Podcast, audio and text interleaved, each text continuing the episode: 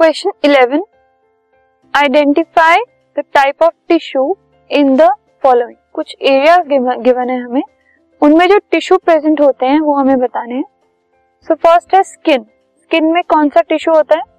It is stratified squamous epithelial tissue tree की जो bark होती है, उसका जो टिश्यू है it is a simple permanent tissue bones में कनेक्टिव टिश्यू होते हैं।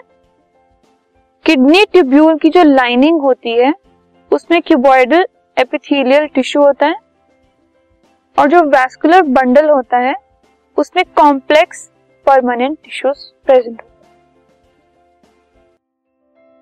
हैं this podcast is brought you by Hubhopper शिक्षा अभियान अगर आपको ये पॉडकास्ट पसंद आया तो प्लीज़ लाइक शेयर और सब्सक्राइब करें और वीडियो क्लासेस के लिए शिक्षा अभियान के यूट्यूब चैनल पर जाएँ।